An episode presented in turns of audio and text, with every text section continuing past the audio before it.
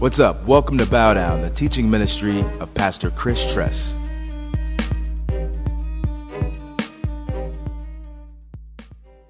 Song of Songs 1, verse 12. And I want you to keep your place in Song of Songs chapter 1. That's where we're going to be today. But as you know, we go to multiple different places.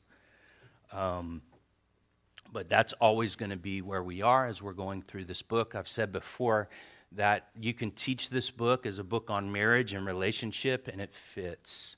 But we're teaching this book from a perspective that the king is Jesus and the bride is the church of Christ, collectively, but also on an individual level.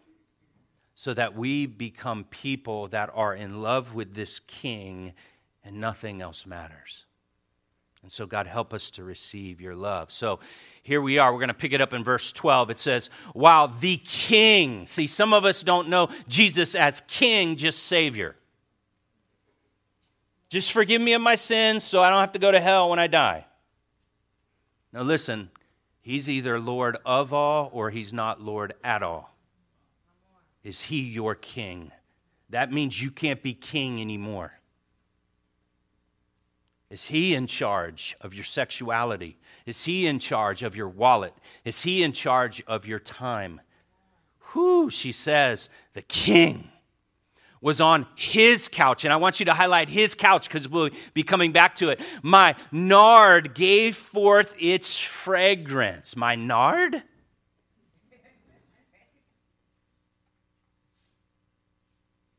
Nard represents kind of a an alabaster perfume. It's like the story of the, the, the woman who was a, a sinner when, when she heard that Jesus was reclining at the table in Luke chapter 7 at the Pharisee's house. She brought an alabaster flask of ointment and she, and she just started weeping and washing his feet with her tears, kissing his feet with this ointment, with this nard. I want you to go to 2 Corinthians chapter 2, please.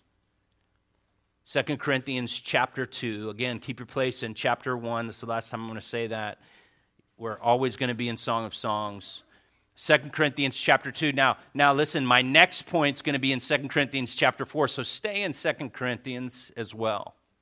Like, Chris, would you make up your mind? No, I can't. I can't make it. It's just the word of God is just so cool, man so amazing.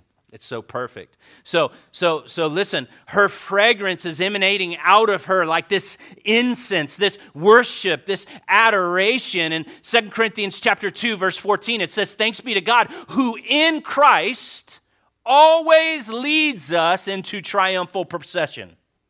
Some of you might need to highlight that. The negative Nancy's. I don't know about you, but I'm always being led into victory because Christ is in me. Even if I lose, I'm going to win.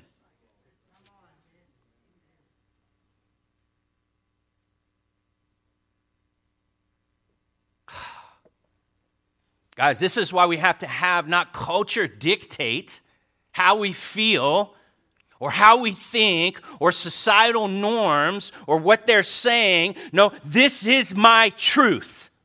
And the reason why it's my truth, because it has nothing to do with me, it has everything to do with Jesus, who is the truth, and all his truths need to become my truth. I don't want truths outside of his truth. And so today, I'm being led. We're being led in triumphant procession.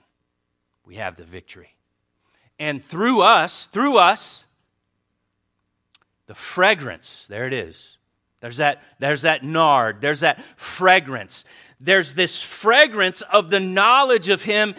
It goes everywhere when we walk as victorious people.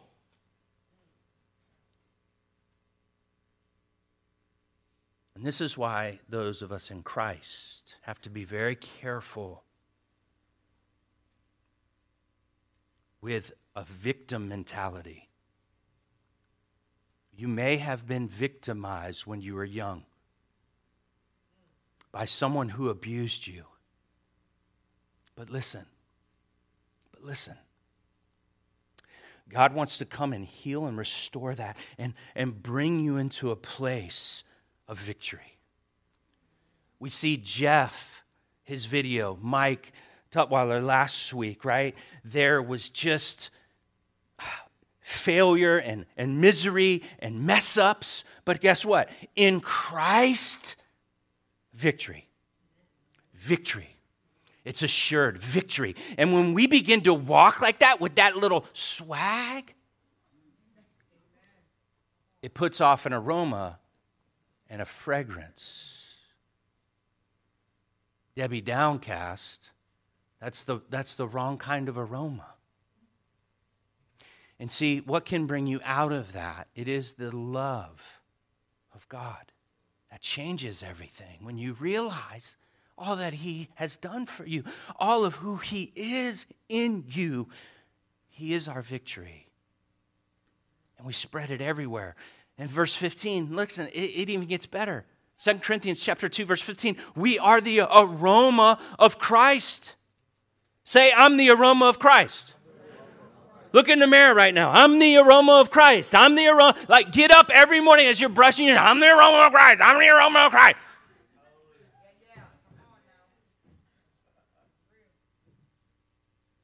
Don't forget to put your deodorant on.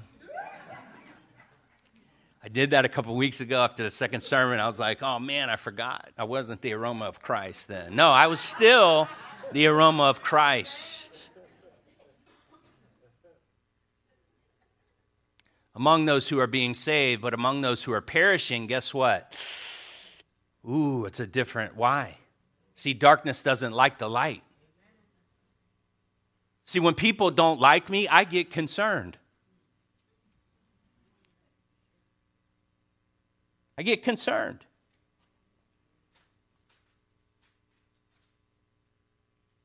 Anyway, let's move on. Get off me. 13, 13, 13. My beloved, first now, again, keep your place in, in, in, Corinthians. Let's go back to, to, to Song of Songs 1. My beloved to me is a sachet of myrrh that lies between my breasts. So, myrrh was the a very expensive burial spice that they put on bodies when they passed away. It's very costly. The wise men brought Jesus gold, frankincense, and what? Myrrh. See, the myrrh was speaking to the gold, speaking to Jesus being king. The incense that was speaking to him being the high priest, and the myrrh that was given foretelling that he would come and die for us. And so this represents death. And this love that she has, she's saying it's in between my breasts. What does that mean? Where is your heart? It's in between your breasts. This love is so strong. This love is so strong. I will die for you. I will die for you. Oh man, last week, if you missed it, go online. Stephen Corey, when he was telling about how he was being beaten and hit in the back, and and and and this like blanket came over him, and it just transformed him. Oh, man, I love you, Jesus. I mean, can you imagine that? Imagine being beaten and, and, and beat down for no reason, being accused because you love Jesus. And the first thing that you think is, I love you, Jesus. I don't know about you, but man, apart from God, run, for us, run. I'm not thinking, I love you, Jesus. Some of us, things happen. Oh, why me, God? I love you, Jesus. Second Corinthians chapter 4. 2 Corinthians chapter 4. Listen, listen, listen. This is what we're going to see in our life as we walk with Christ. 2 Corinthians 4, verse 7. Because we're so in love with him. See, it says this we have this treasure in jars of clay. By the way, in the, in the Greek, that was a jar that they used, a clay pot that they used to go number two in. If you know what I'm saying. This wasn't the fancy, nice vases. Is it vase or vase? I don't know. This, this pot in the Greek was the pot that they didn't have toilets back then. So this was the pot that they, you know what I'm saying? The five gallon bucket. And scripture's saying that, that, that we're that.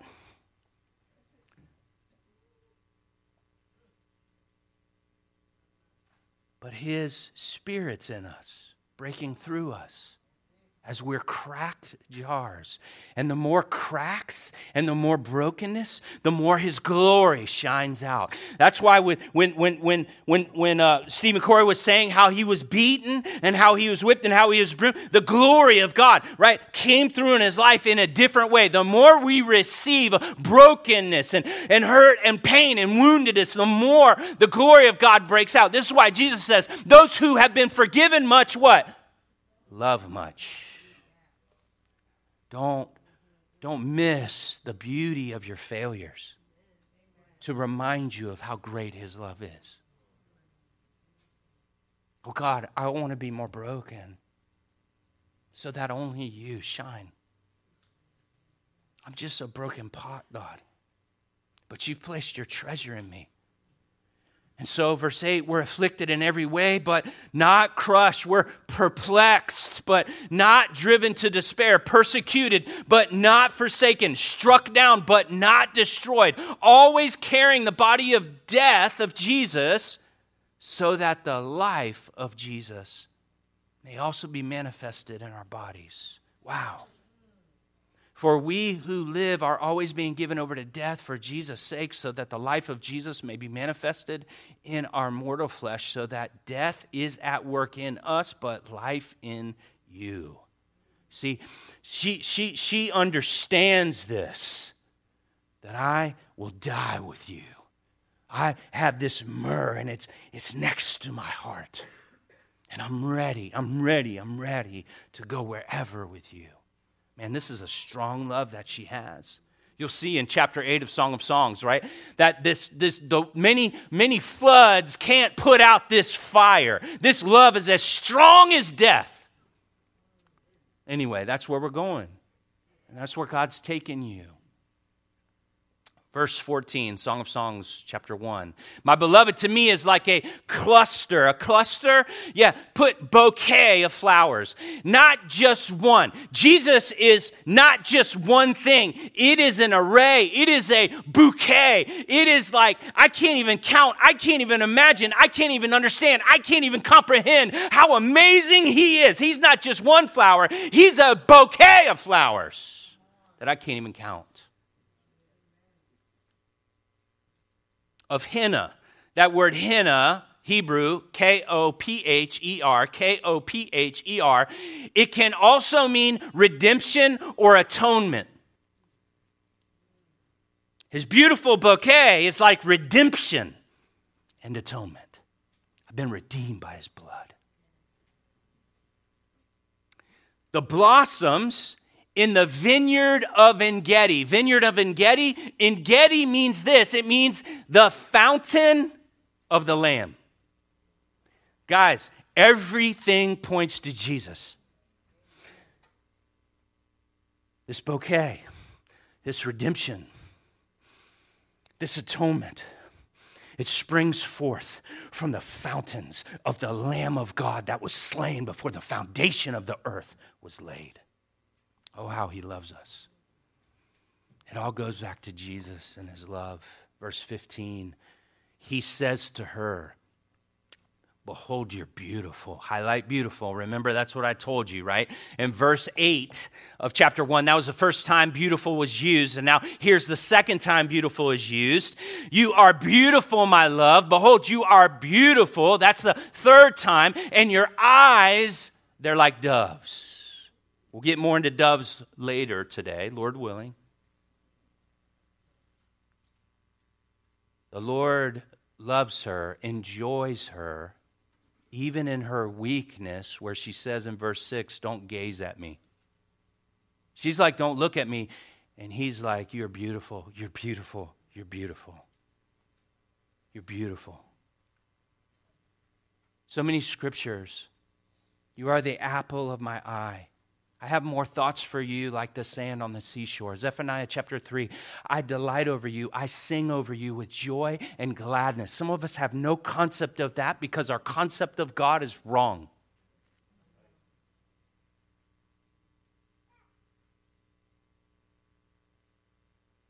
She begins to speak, verse 16. Behold, you're beautiful. So she's saying it back. She's saying it back, what he's saying to her. Listen, uh, uh, uh, turn to 1 John 4 19, please. You are beautiful, my beloved, truly delightful. When you think about God, do you think about He's delightful? Or is it all just fear? A distant, stoic father out there somewhere in outer space, kind of like Santa Claus, he's keeping a list of who's naughty or nice. And, and let me just say this, church, listen. Uh, most of us traffic in the Santa Claus kind of God the Father, where he's just looking down. Hey, you did this wrong, you did that wrong. I'm making a list who's naughty or nice. I'm keeping track. Listen, that Santa Claus is not Father God. God's beautiful, and He's the most beautiful, by the way. And He is delightful. He's delightful. Do you delight to go in His presence? And see, some of us don't because we haven't received that. Hey, you might want to write this down. I can't give what I haven't received.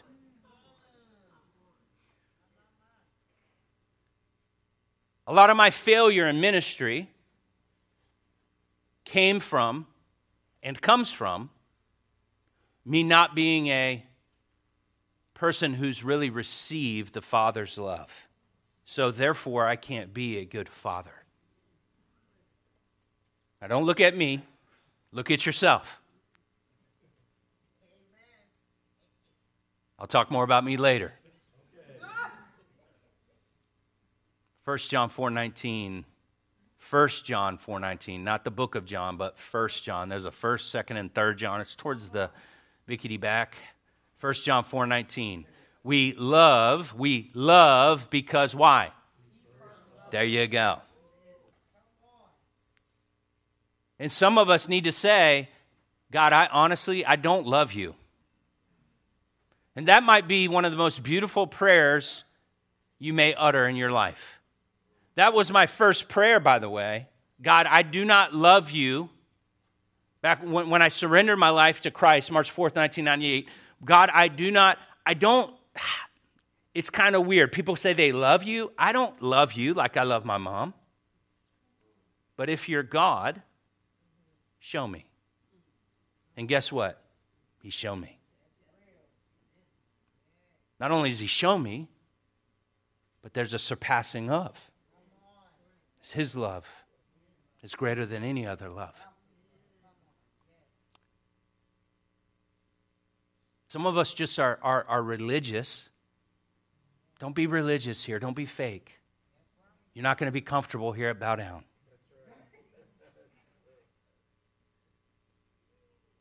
Another prayer I prayed was God, I don't there's no way I can stop having sex. But if you're God, you got to do this. And he did it. Till I got married.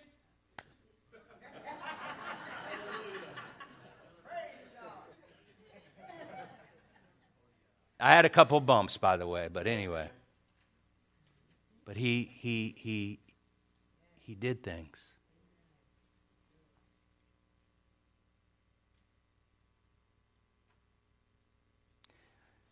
We love because he first loved us. If anyone says, I love God and hates his brother, he's a liar. Geez, that's a word for somebody. How do I know that's a word for somebody? Because I see so much hate in the body of Christ. Like, we can't even have conversations about hard topics, and that's ridiculous. We belong to one another. We're members of one another. Jesus said that we are one because of the blood of Christ. And when I can't have a conversation without getting all up in my feelings and blowing up and walking away and arguing and, and all that kind of stuff, listen, that might have something to do not with me, not with the other person, but it may have something to do with the fact that I really don't understand the love of God. Because Jesus didn't respond to his accusers. Jesus blessed his enemies. Why? Because he was convinced of the Father's love. He walked in it, he knew it. If anyone says, I love God and hates his brother, he is a liar. For he who does not love his brother, whom he has seen, cannot love God, whom he has not seen. Listen, there are some spouses that you're claiming you love God, and then you have hatred towards your spouse. And let me just say to you, you are a liar. You neither know God, you don't know God. If you knew God, there would be the fruit of the Spirit, which is love joy, peace, patience, gentleness, kindness, right? Don't tell me you're saved when you don't treat one another in a certain way.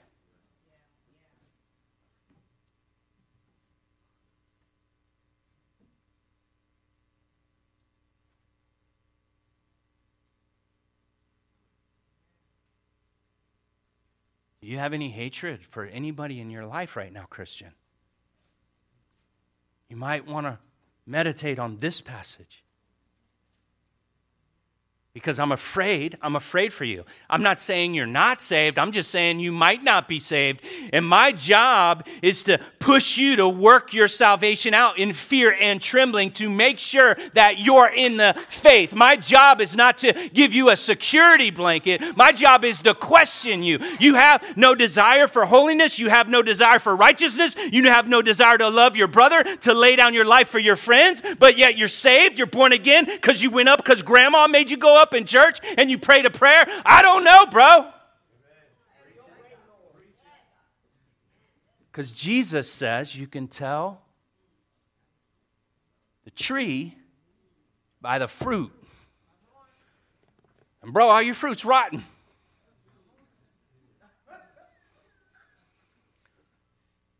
Okay, let's get back into love, guys. Hey, understand that's that's love because truth is love. There's no love without truth. When I was in middle school and kids would have a booger kind of hanging out the side of their face, and everybody right now is going like this, you know. Um, we would, how did that, you know, look at Johnny. Middle school.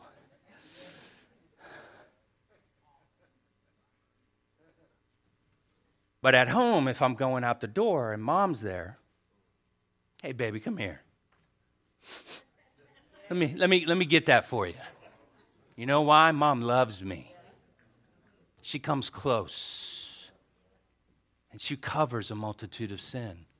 And she comes into that uncomfortable, it's uncomfortable. Hey, bro, you got a booger on your nose. That's uncomfortable. It's still uncomfortable for me because I have meetings with people. Hey, bro, you got teeth, you got a piece of salad right there. I didn't mean to interrupt you, but get that piece of salad, man. It, it's not a good look.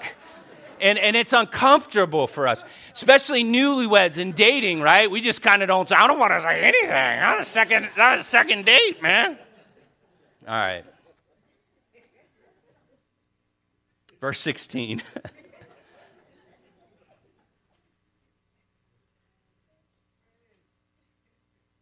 Here, here's, a, here's a shift here. Our couch. I want you to highlight that, please. Our couch. So if you go back up to verse 12, it says, His couch. Oh man, now she's starting to, to, to, to really, really understand what's, what's going on in, in, in their relationship. It's, it's our couch, right? Is green, green, green, right? He leaves me green pastures. This couch represents green rest. He's bringing her into his rest. The beams of our house are cedars, our rafters are pine. You see that word again, our, our. So three times, our, our, our. She's beginning to believe. There, there, there, there, some marriages operate out of a two-ness, and it breaks the heart of God. He says, the two become one, let no one separate, but we think we have the right to separate bank accounts. We have the right to separate out things. Hey, this is yours, this is mine. No, no, no, bro. That's not God. The two have become one, and let no man separate. Women, if you are, are about to link up with a dude who wants to keep things separated, understand that guy's not led by the Holy Ghost. Because God desires oneness. And Jesus proved his love by saying, All that I have is yours. Listen, listen, listen. John 17, 8. Just jot it down. Jesus said this in his priestly prayer For I have given them the words that you gave me. See, our, our, our. He's given. Er, all the words the Father gave Jesus, He gave them to His disciples. This is the kind of oneness that we have in God. Listen to what He says in 1722 The glory that you gave me, I give to them. Hey, listen, I want you to say, I'm glorious. Doesn't that sound prideful and arrogant? Get out of that and understand you're one with Christ now. You have union with God. And the glory that He walked in, you and I, glorious. Glorious.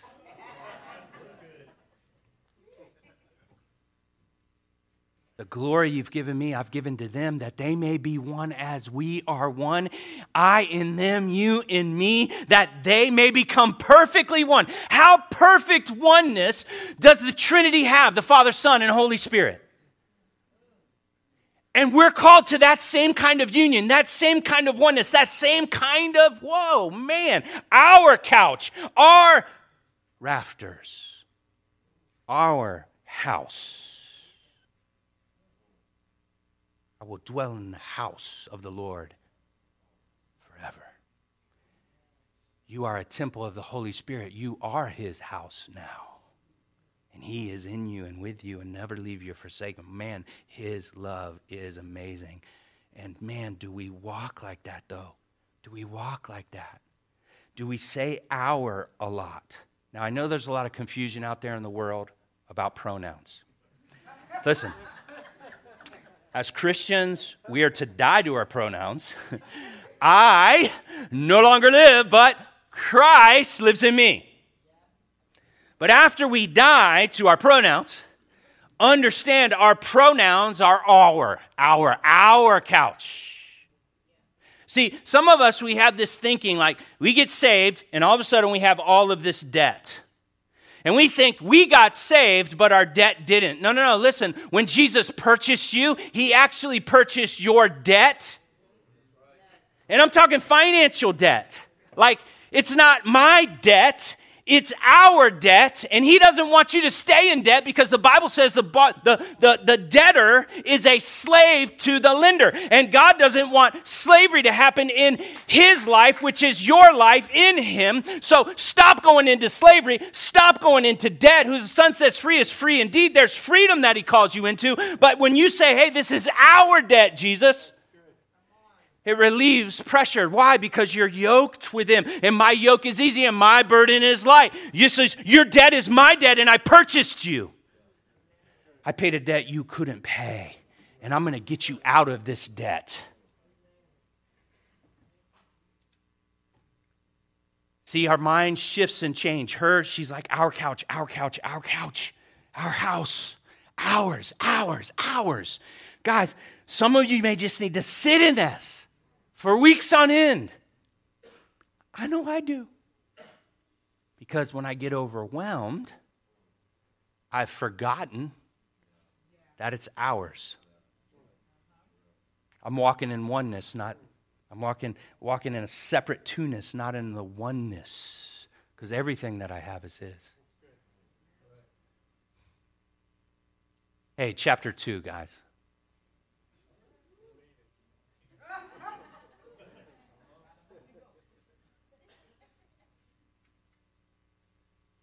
She continues to speak and she's starting to believe in her identity, but it's not all the way there yet. She says, I'm a rose of Sharon, a lily of the valleys.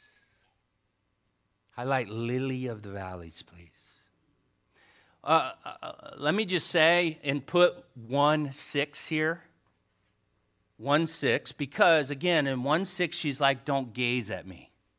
So you see the transformation that's starting to take place. Transformation from affirmation. You're beautiful, you're beautiful, you're beautiful. Okay, okay, I'm a little bit beautiful. I'm a lily among the valleys. I'm a lily dilly. You don't know, ask somebody. And he responds back though. He say he stops her right there. Hey, hey, hey, hey. Our was good in 16. Our couch was good. Our house was good. But now you done messed up a little bit. So let me speak. You think you're a lily of valleys? No, no, no, no. Verse 2 You're a lily among brambles. You can put above that thorns. So is my love among the other young women. See, her identity was like, I'm just a lily of the valleys. I'm just one of another flower like everybody else in the valleys. And, and he's like, no, no, baby, listen, listen, listen. Compared to you, everybody else is like thorns. See, we don't see God how he sees us through the lens of the cross. We see our faults, we see our shortcomings, we see our issues, we focus on that. We forget that it's been paid for, that the record of debt has been canceled by the blood of Jesus. She was dealing with shame and, and she didn't want people to look at her. She was hurt. She was angry. Her brothers were angry at her. She was overworked with religious duties and expectations. She was distracted. Her garden was full of weeds. And see, it's one thing to know that you're forgiven you're a lily of the valleys. You're just one amongst many who's been forgiven. But it's another thing to know that you are his favorite. Psalm 45 11 says, The king will desire your beauty. That's a messianic psalm, by the way. The king will desire or be enthralled by your beauty. Since he is your Lord, bow to him.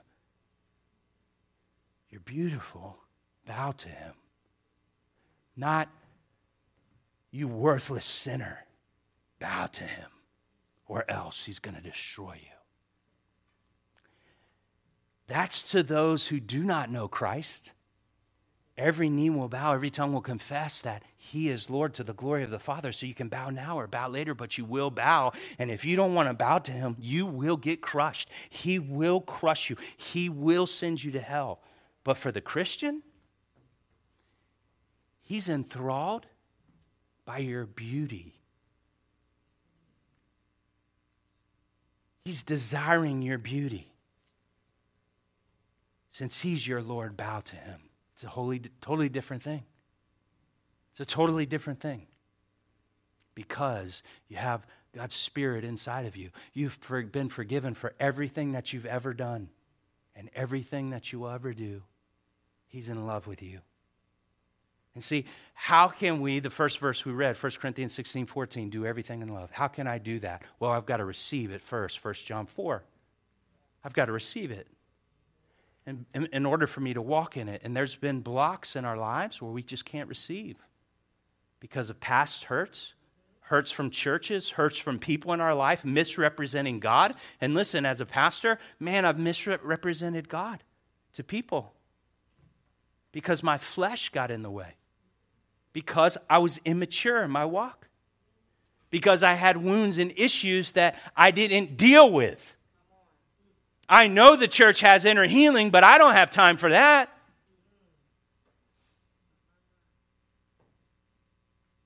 Jesus says, You're the most beautiful woman in all creation. He's saying, I love you. You're beautiful. You're just what I want. She feels dirty, ugly, rejected, shamed. Don't gaze at me. But that's not how he sees her.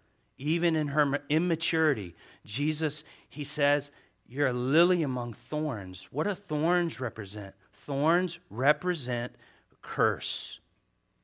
The crown of what? Thorns on Christ's head. Compared to you, my beloved, everything else is cursed.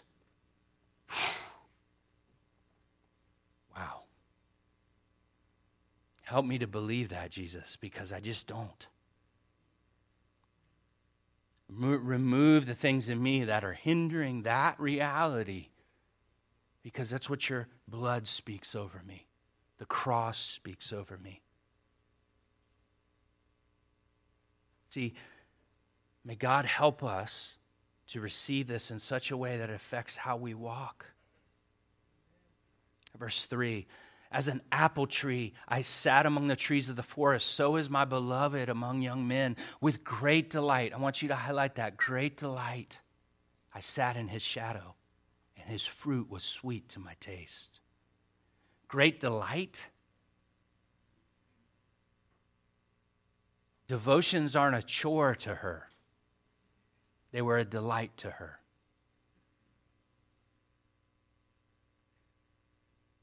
I remember growing up listening to the song in church read your Bible, pray every day, and you'll grow, grow, grow. Great song. It's true. But man, the motive could be wrong.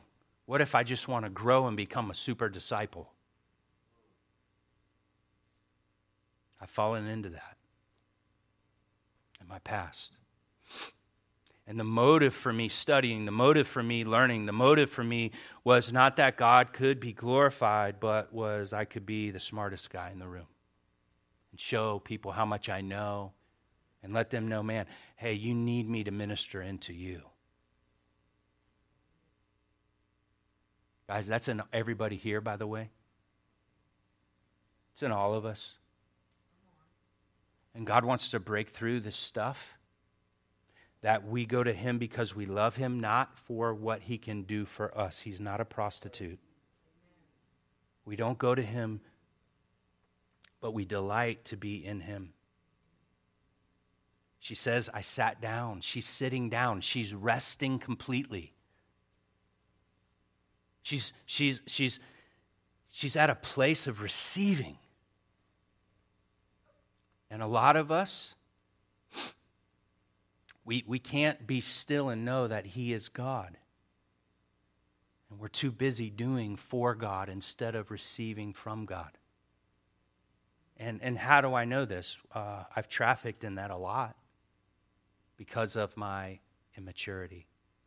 And so, disciple, does resting describe your life? I'm not talking about resting like you're lazy watching TV all day. I'm talking about resting in His presence, sitting in the chair at your house, having a cup of coffee, just sitting with the Father, just saying, I love you. I just love you, Dad. Anything you want to show me today about yourself? And some of us are just way too busy to do that.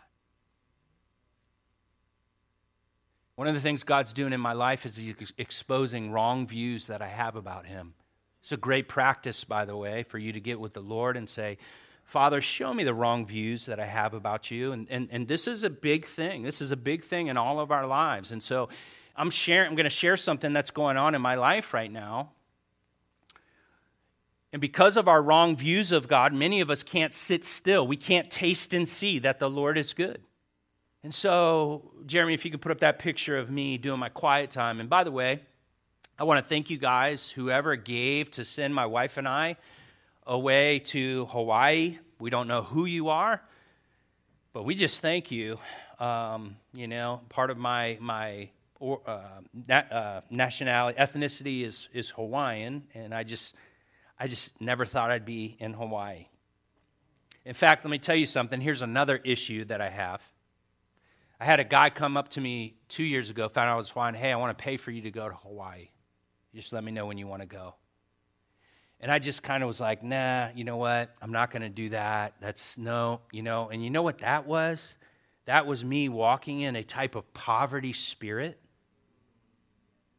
where I couldn't receive what God was trying to do. And then you guys came into my life. Whoever you were that gave, I don't know who you were. Didn't come out of the church's budget, by the way. It was just a secret people gathering. And paid for our flights, paid for our hotel, paid for the trip that we were able to go on. I, I, I, never thought I would go to Hawaii because I'm like, God, I'm not going to waste money on that. Heaven's better than Hawaii. I'll just wait. So God sent us there through whoever did it. Thank you. And so I'm sitting there on the balcony and I'm journaling And all of a sudden, when I get done writing, what else is fun about you, God? I look over, and in the water, all of these dolphins are jumping and they're splashing, and there's a school of dolphins, and people are swimming over or their surfboards trying to get close to these dolphins, and one jumps out of the air. And I'm like, you gotta be kidding to me. I'm journaling about you being fun, and I look out of my balcony and I'll flipper, you know, what is more fun than dolphins? What is more fun than dolphins? Only you, God. And, and that was at the beginning of the week. They never came back. We never saw them again. Just that one time, right when I was journaling, saying, God, show me that you're fun. Amazing. Now, I'm not all the way healed, still got some issues. In fact, this morning, my wife's like, hey, you know, people at church, whoever they were, gave to us, Trip, why don't you wear your Hawaiian shirt? And your little beads. And my first reaction was, that's stupid. Now, I didn't say this out loud. I'm a way better hypocrite Christian than that. I didn't say it out loud to my wife, right? But internally, no, that's stupid. I'm not going to do that. This is, this is church. This is church, man. It's the house of the Lord. No, Er, when I'm in my pajamas, I'm in church because I'm the temple of the Holy Spirit, right? Doctrine matters. Doctrine matters. So I had to ask for God to forgive me for that view of Him. And I, I renounce that. God, I just renounce that wrong view that you are not fun. You created fun. Forgive me for that, God. And I forgive those who, through their teaching, just like I've done, that have made people feel like God ain't fun. Forgive me for that. I forgive them and I release them for and I renounce that. And not only just I renounce and ask for forgiveness, God now replace.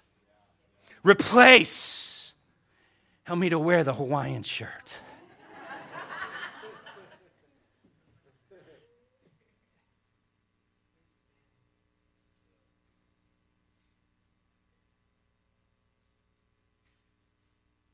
Oh man, we're verse 4 is the house of wine. That's fun.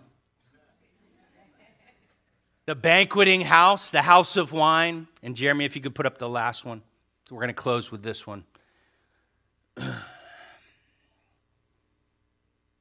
I heard that. That wasn't fun. Somebody said yes up front. Anyway, that was, that was funny though. Look at what it says. He brought me to his banqueting house. That means house of wine, house of celebration. Our God is a God of fun. He turned water into wine. That was his first miracle. Come on, that's pretty fun. But then it says, His banner over me was love. And I want you to leave with this in this picture here. I, I, t- I took this picture off the internet. I hope I'm not copyright stuff. But anyway, um, forgive me but this is where I want to sit. My family is usually on that, right? But they're off now. This is on my phone. This is my wallpaper. Why? Because I want to sit in this and I want to begin to walk around like this is true, that His banner over me is love. And when I believe that, I'm going to do everything in love. Worship team, come on up. Sometimes we have a wrong view of God. Listen, if you really walked around 100% all the time like his banner over you is love, how would that change things? How downcast can you really be and depressed can you really be if you're fully convinced that his banner over you is love and it never comes off you? It's always there. It doesn't change. It just stays there. Love, love, love. You're having a bad day? Love, love, love. Peter denied Christ three times and Jesus comes to the beach. Do you love me? Do you love me? Do you love me? Feed my sheep. Peter wanted to quit and go fishing. He wanted to go back to what he knew. But because of the cross, God says, No, you're qualified now. Feed my sheep. I love you. I love you. I love love you. Your ba- my banner over you is love. And we don't have a concept of this. We don't understand that. Come here. Come here. I need you. Now, does anybody have a baby today I can put over my head? I'm, I, am not going to do Mufasa. Uh, So, so if I had a baby over my head, that banner would say, would say love. Understand this this is goodness and mercy. Hello, goodness. Hello, mercy. I need you to follow me, okay? Come on. Everywhere I go, goodness and mercy, they follow me. Everywhere I go, I got love over me all the time, and they're following me. Wherever I go, left, right, oh, okay, wait a minute. I'm now eat too much and give in to gluttony. But I turn around Hey, goodness and mercies follow me. His banner over me is love. It doesn't change, it doesn't shift. Circumstances don't matter. This is what we have to receive as people, no matter what I do, no matter where I go, no matter what I say. Because of the cross, His banner over me is love. Goodness and mercies following me. They can't stop following me. It's my inheritance, it's our inheritance. Oh, boy. All right, you guys can go sit down. Actually, you can't sit down. You got to find. So I went over, but hopefully you had fun today. That's one thing that God still hasn't changed. So, uh, anyway, Father, we thank you for your goodness. We thank you for your love. May we worship you. May we kiss towards you.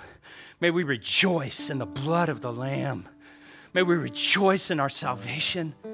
May we really, really understand how much you love us so that we begin to experience freedom, Jesus.